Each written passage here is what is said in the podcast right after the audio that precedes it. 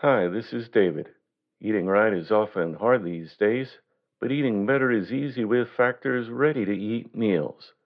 Every fresh, never frozen meal is chef crafted, dietitian approved, and ready to go in just two minutes. You'll have over 35 different options to choose from every week, including Calorie Smart, Protein Plus, and Keto. Also, there are more than 60 add ons to help you stay fueled up and feeling good all day long. With Factor, there's no prep and no mess. Their meals are ready to heat and eat, so there's no prepping, cooking, or clean up needed. Plus, Factor is less expensive than takeout, and you can pause or reschedule your deliveries anytime. What are you waiting for? Discover Factor's wide variety of easy options for the entire day, like breakfast, midday bites, and more. Get started today and get after your goals. Head to factormeals.com slash living50 and use code living50 to get 50% off. That's code living50 at factormeals.com slash living50 to get 50% off. Thank you.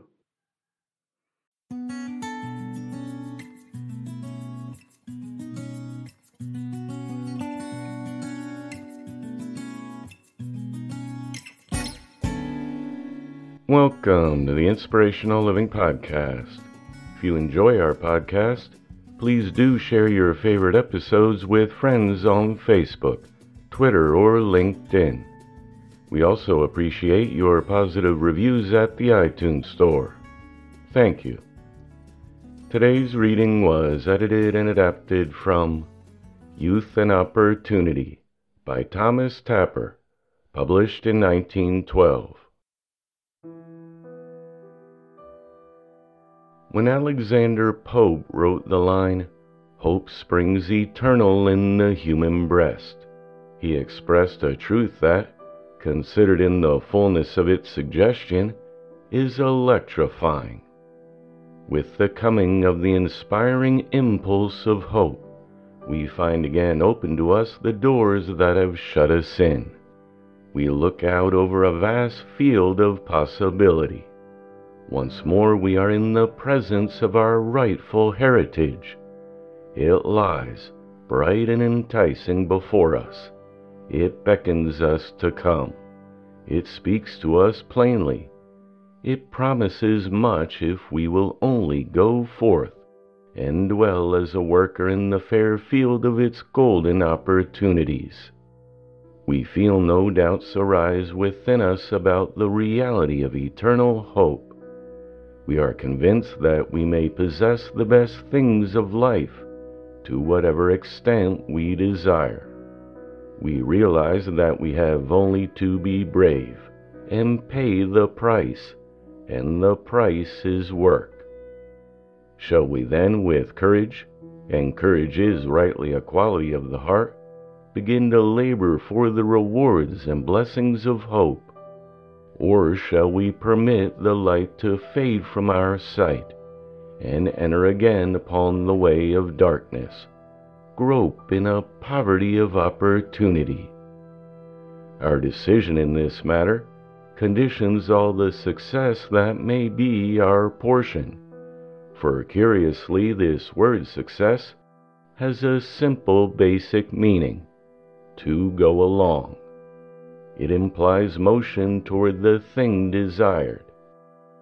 All students of biography and all observers of successful people in the world today know that motion toward the thing desired must have its beginning somewhere. You must have a starting point before you can fix the direction of your going. Every person of whatever talent, opportunity, industry, or intention starts from the same place. And that place is where you find yourself when hope inspires you anew, when it compels you to work instead of resting in idleness, to move in the light instead of sitting still in the darkness. All the factors of success, then, swing in stately orbits about work as satellites circle the planet to which they belong, The moment when motion, which is but another word for progress, ceases, there is a catastrophe. The young man or woman intent on succeeding in life must entertain no delusions in regard to this law of constant activity. When the determination to succeed in life is once made, work becomes not only the order of the day, but the joy of it. Work itself must be inspired by judgment, and judgment in turn must be formed and perfected by two simple processes. One, that of doing all work well, and two, that of discerning daily, more and more clearly, the particular phase of success you should endeavor to attain. It has been said repeatedly that, with strict attention to our tasks, any person can win success that is more than equivalent to our apparent genius and industry, for the very act of industry reveals more and more genius in us. Our resources are indeed like those of an opulent mine, the riches of which are not realized until we have made our way into it with the pick and shovel of persistent labor. The individual who has become free to work through their ability without loss of energy has a further duty laid upon them. They must work persistently. They must persevere, the meaning of which is to go forward through severity. Now, a person who is willing to work by imposing severe conditions upon themselves is a rare individual, but the freedom they enjoy to direct severity upon themselves is unlimited. The French naturalist Buffon, who worked incessantly, used to say that genius without order worked with only a fourth of its power. Sir Isaac Newton wrote his chronology fifteen times before he felt that it expressed his thought exactly. The degree to which Benjamin Franklin took himself in hand and persevered in the effort to build his character as he had idealized it is shown in his autobiography. After he had made a list of the virtues he proposed to acquire, he actually began to practice them. He followed a plan that he checked up daily in a book devoted to the purpose.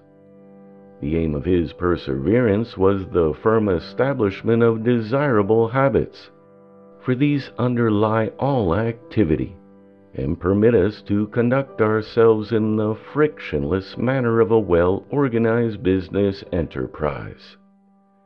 In conjunction with practicing these virtues and recording his progress with them, Franklin formulated a daily schedule. His plan may have no value to any other person in the world, but it is interesting in showing that a man such as Franklin thought it necessary to take himself rigorously in hand. Like Matthew Arnold's plan for reading 100 books per year, this plan of Franklin's is not for imitation, but for suggestion. Is it a reasonable thing to do? Can I make a similar plan that will set my activity in a more direct line? These are the questions it should suggest to us, and these are the questions we should not be afraid to answer. Let us not be discouraged by the fact that Franklin arose at 5 a.m. We are at perfect liberty to arrange our hours as best suit us. But let us not fail to ask, is it not wise to arrange the hours? Here is Franklin's plan for employing the 24 hours of the day. The application of this plan to the virtue of perseverance lies in following its dictation day after day, that is to say, with severity. Franklin would start by waking up at 5 a.m. and ask himself the question, What good shall I do this day? This was then followed by a bath, breakfast, and a planning for the work ahead. From 8 to 12 he would then work. From 12 to 2, he would read and eat lunch. From 2 to 6, he would work again. From 6 to 10, he would have dinner, entertainment, and other diversions, finishing up the day by asking himself the question, What good have I done today? Then he would sleep from 10 p.m. to 5 a.m. Now, does this plan mean anything to us? Or is it merely an odd idea of an old fashioned man? Before we reply, let us recall a few facts in the case for they will assist us to put this single fact in true relation. Benjamin Franklin was born poor. His origin was humble and obscure. He left home early in life, did his journeyman labor with one printer and another in America and in England. Being poor, he had to be frugal. Being ambitious, he continued to be observant, inquiring, and industrious. This poor boy who landed in Philadelphia with nothing but a Dutch dollar in his pocket made one plan after another until he stood before kings. But that was only one of the many rewards Franklin won through perseverance and opportunity. He was the first American man of letters. Though once he walked the streets of Philadelphia with a loaf of bread under each arm, he became a philosopher and a philanthropist. He was the first American scientist. He became a great statesman who had the honor to sign the Declaration of Independence and the Constitution of the United States.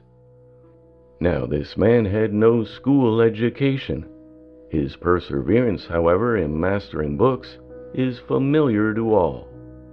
His perseverance in mastering the questions that arose before him in his country produced scholarship that was recognized in high places. Two universities in Europe, Oxford and St. Andrews, conferred on him the title of Doctor of Laws, and three universities in America Harvard, Yale, and William and Mary conferred on him the degree of Master of Arts. Immanuel Kant, the distinguished German philosopher, called him the Prometheus of modern times. When the announcement of his death reached Paris, Mirabeau declared before the National Assembly that Franklin possessed the genius that freed America and poured a flood of light over Europe. Franklin never could have foreseen these future accomplishments when he began to develop himself, quote, with severity. And neither can we see what successes lie ahead for us if we but begin to plan our days for maximum benefit and persevere.